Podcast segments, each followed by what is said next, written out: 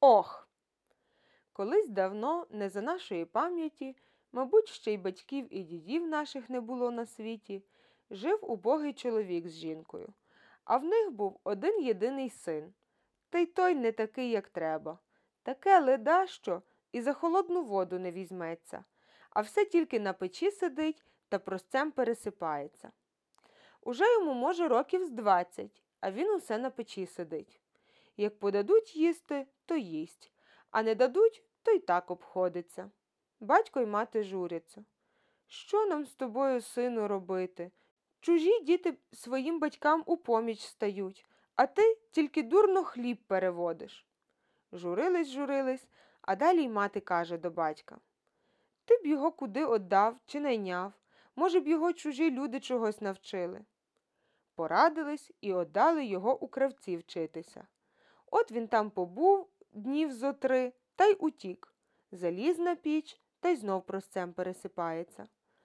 Батько його вибив добре, отдав до шевця в науку. То він і звідтіля втік. Батько знову його вибив і отдав ковальству вчитися. То він і там не побув довго. Утік. Що його робити? Поведу, каже, вражого сина в іншу землю. Де найму, то найму. Може, він хоч від тіля не втече. Узяв і повів. Ідуть та йдуть, чи довго, чи недовго, аж увійшли в такий темний ліс, що тільки небо та земля, та й притомилися трохи. А над стежкою обгорілий пеньок. Батько й сів на той пеньок. Ох, як же я втомився, каже, сяду відпочину трохи. Тільки це сказав, аж із того пенька, де не взявся, вилазить маленький дідок. Сам зморщений, а борода зелена аж по коліна. Що тобі? питає, чоловіче, треба од мене. Чоловік здивувався, де воно таке диво взялося, та й каже Хіба я тебе кликав? Отчепись. Як же не кликав? каже дідок. Коли кликав? Хто ж ти такий? питає чоловік. Я лісовий цар ох. Чого ти мене кликав? Та цур тобі, я тебе й не думав кликати, каже чоловік. Ні, кликав. Ти сказав ох. Та то я втомився, каже чоловік, та й сказав. Куди ж ти йдеш? питає ох. Світ за очі, каже чоловік. Веду оце леда, що наймати. Може, його чужі люди розуму навчать, бо у себе дома що найму, то й утече. Найми, каже ох, у мене, я його вивчу. Тільки з такою умовою. Прийдеш за ним, як вибуде рік. Коли пізнаєш, бери, а не пізнаєш, ще рік служитиме в мене. Добре, каже чоловік. От і погодилися. Чоловік пішов собі додому, а сина повів ох до себе. Та повів аж на той світ, під землю, та й привів до зеленої хатки, очеретом обтиканої. А в тій хатці усе зелене, і стіни зелені, і лавки зелені, а за наймичок у оха мавки, такі зелені, як рута. Ну, сідай же, каже ох, наймитку, та попоїси трохи. Мавки подають йому страву, і страва зелена. Він попоїв. Ну, каже ох, піди ж наймитку дровець урубай та наноси. Хлопець і пішов. Чи рубав, чи не рубав, ліг на дрівця та й заснув. Приходить ох, аж той спить. Звелів він тоді наносити дров, поклав на дрова зв'язаного наймита та й підпалив. Згорів наймит. Ох тоді взяв той попілець, за вітром розвіяв, а одна вуглина і випала з того попелу.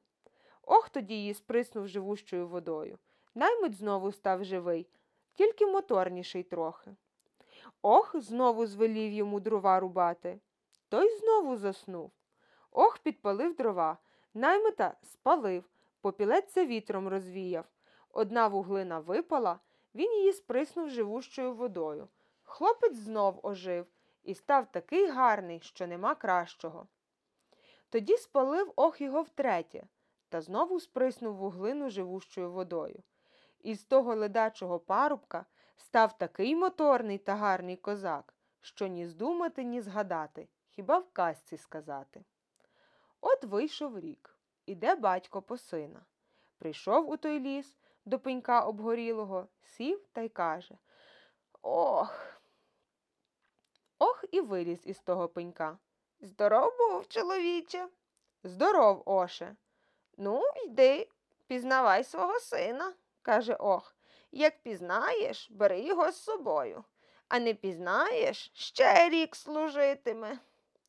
Чоловік і пішов за охом, приходить до його хати. Ох виніс мірку проса, висипав, назбігалось таких півнів. Ну, пізнавай, каже ох, де твій син? Чоловік дивився, дивився, всі півні однакові, один в один. Не пізнав. Ну, каже ох, іди ж собі, коли не впізнав. Ще рік твій син служитиме в мене. Чоловік і пішов додому. От виходить і другий рік. Іде він знову до оха. Прийшов до пенька. Ох, каже. Ох до нього і виліз. Іди, каже, пізнавай. Увів його в кошару, аж там самі барани один в один. Чоловік пізнавав, пізнавав, не пізнав. Іди собі, коли так, додому, каже ох. Твій син іще рік у мене служитиме. Чоловік і пішов, журячись. Виходить і третій рік. Іде він утретє до оха. Іде та йде, аж йому назустріч дід, увесь, як молоко білий, і одежа на ньому біла. Доброго здоров'я, діду. Здоров, чоловіче. Куди тебе Бог несе? Та йду, каже, до оха виручати сина. І розказав тому білому дідові, як він охові отдав у найми сина, і з якою умовою. Е, каже дід, погано, чоловіче. Довго він тебе за ніс водитиме. Але слухай мене, як прийдеш до оха, він тобі випустить голубів, то ти не бери ніякого голуба, тільки бери того, що не їстиме, а сам собі під грушею сидітиме та обскубуватиметься. То твій син. Подякував чоловік дідові та й пішов. Приходить до пенька. Ох, каже. От ох виліз, повів його у своє лісове царство. Там висипав мірку пшениці, голубів наскликав. Назліталось їх така сила, що, господи, і всі один в один. Пізнавай, каже ох, де твій син? Пізнаєш твій, не пізнаєш мій. От усі голуби їдять пшеницю, а один сидить собі сам під грушею та обскубується. Чоловік і каже Ось мій син. Ну, вгадав, коли так, бери. І став з голуба того такий гарний парубок, що кращого й на світі немає. Батько зрадів дуже, обіймає його, цілує, раді обидва. Ходім же, сину, додому. От і пішли. Ідуть дорогою, розмовляють. Батько розпитує, як там у оха було, а син розповідає. А далі батько й каже Що ж ми тепер, сину, робитимем? Я бідний, і ти бідний. Служив ти три роки та нічого не заробив. Не журіться, тату, все гаразд буде. Зараз тут полюватимуть за лисицями паничі, то я перекинуся хортом та піймаю лисицю. Паничі мене купуватимуть у вас, то ви мене продайте за 300 гривень, тільки продавайте без ретезя. От у нас і гроші підуть. Розживемося. Ідуть та й ідуть, аж на узліссі собаки ганяють лисицю. Так ганяють, так ганяють. Лисиця не втече, хорт не здожене. Син зараз перекинувся хортом, догнав ту лисицю, піймав. Паничі вискочили з лісу. Це твій хорт? питають. Мій. Добрий хорт. Продай його нам. Купіть. Що тобі за нього? Триста гривень без ретязя. Нащо нам твій ретязь? Ми йому позолочений зробимо. Одлічили гроші, взяли хорта, давай полювати. випустили того хорта знову на лисицю. Він, як погнав її, то погнав аж у ліс, а там перекинувся парубком та й знову прийшов до батька. Ідуть вони йдуть, батько й каже Що нам, сину, цих грошей? Хіба тільки господарством завестись, хату полагодити? Не журіться, тату, каже хлопець. Зараз тут паничі їхатимуть по перепелиці з соколом. То я перекинуся соколом, а вони мене купуватимуть. То ви мене продайте знову за 300 гривень, але без шапочки. От ідуть вони полем, аж бачать, паничі випустили сокола на перепела. Сокіл женеться, а перепел тікає. Сокіл не дожене, перепел не втече. Син перекинувся соколом та зразу й насів на того перепела. Паничі побачили це твій сокіл? Мій. Що тобі за нього? Як дасте 300 гривень, то й беріть, каже, тільки без шапочки. Нащо нам твоя шапочка? Ми йому парчеву шапочку зробимо. Одлічили гроші, взяли того сокола та й пустили його знову за перепелицею. А він, як полетів, залетів у ліс. Там перекинувся парубком та й знову прийшов до батька. Ну, тепер ми трохи розжилися, каже батько. Постійте, тату, ще буде. Як будемо йти через ярмарок, то я перекинусь конем, а ви мене продавайте. Дадуть вам за мене тисячу гривень, тільки продавайте без вуздечки. От приходять до містечка, до ярмарку.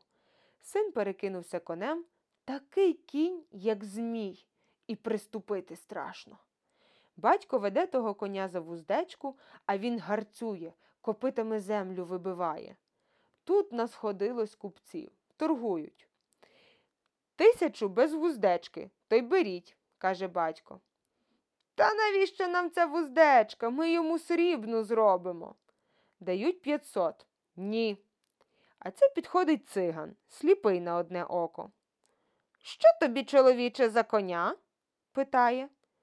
Тисячу без вуздечки. Чоловіче добрий, де ти бачив, щоб коня продавали без вуздечки? Як хочеш, а вуздечка моя, каже чоловік. Ну, батьку, я тобі ще п'ять гривень накину, тільки з вуздечкою. Думає чоловік, вуздечка, яких там три шеляги варта, а циган дає п'ять гривень. Узяв і віддав. Пішов чоловік, узявши гроші додому, а циган на коня та й поїхав. А то не циган, то ох перекинувся циганом.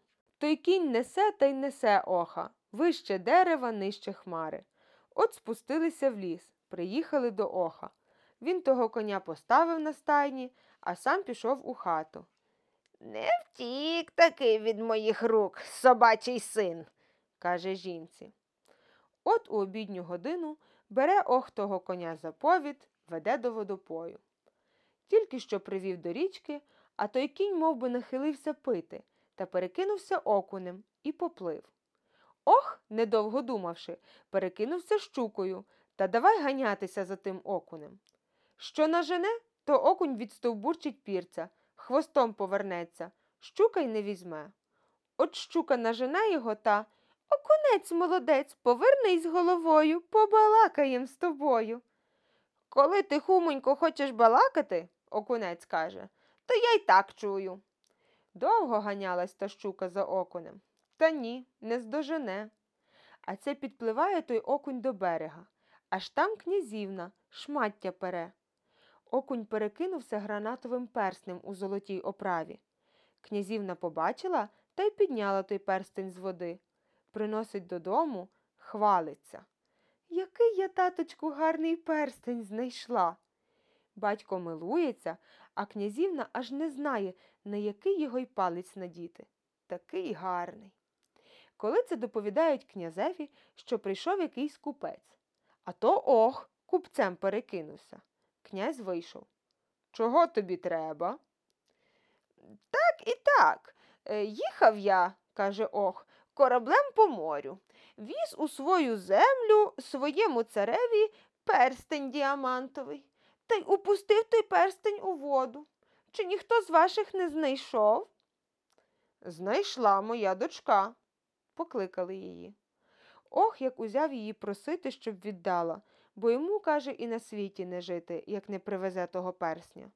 А князівна не віддає, та й годі. А ох так просить. Що хочете, каже, беріть у мене, тільки перстень отдайте. Ну, коли так, каже князівна, то щоб ні тобі, ні мені. Та й кинула той перстень до підлоги. Перстень враз і розсипався пшоном, порозкочувалося по всій світлиці. А ох, недовго думавши, перекинувся півнем. Та давайте пшоно дзьобати. Дзьобав, дзьобав, усе подзьобав. А одна пшонина закотилася під ноги князівні. Він тієї пшонини і не з'їв. Як подзьобав, то в вікно й полетів собі геть. А з тієї пшонини та перекинувся лицар. Та такий гарний, що князівна, як побачила, то й закохалася в нього. Просить князя й княгиню, щоб одали її за нього. Ні за ким у світі, каже, я щаслива не буду, тільки за ним моє щастя. Князь довго морщився. Як то за простого парубка віддати свою дочку? А далі порадилися та взяли їх поблагословили та й одружили. Та таке весілля справили, що аж аж. І я там був, мед вино пив, хоч у роті не було, а по бороді текло. Тим-то вона в мене й побіліла.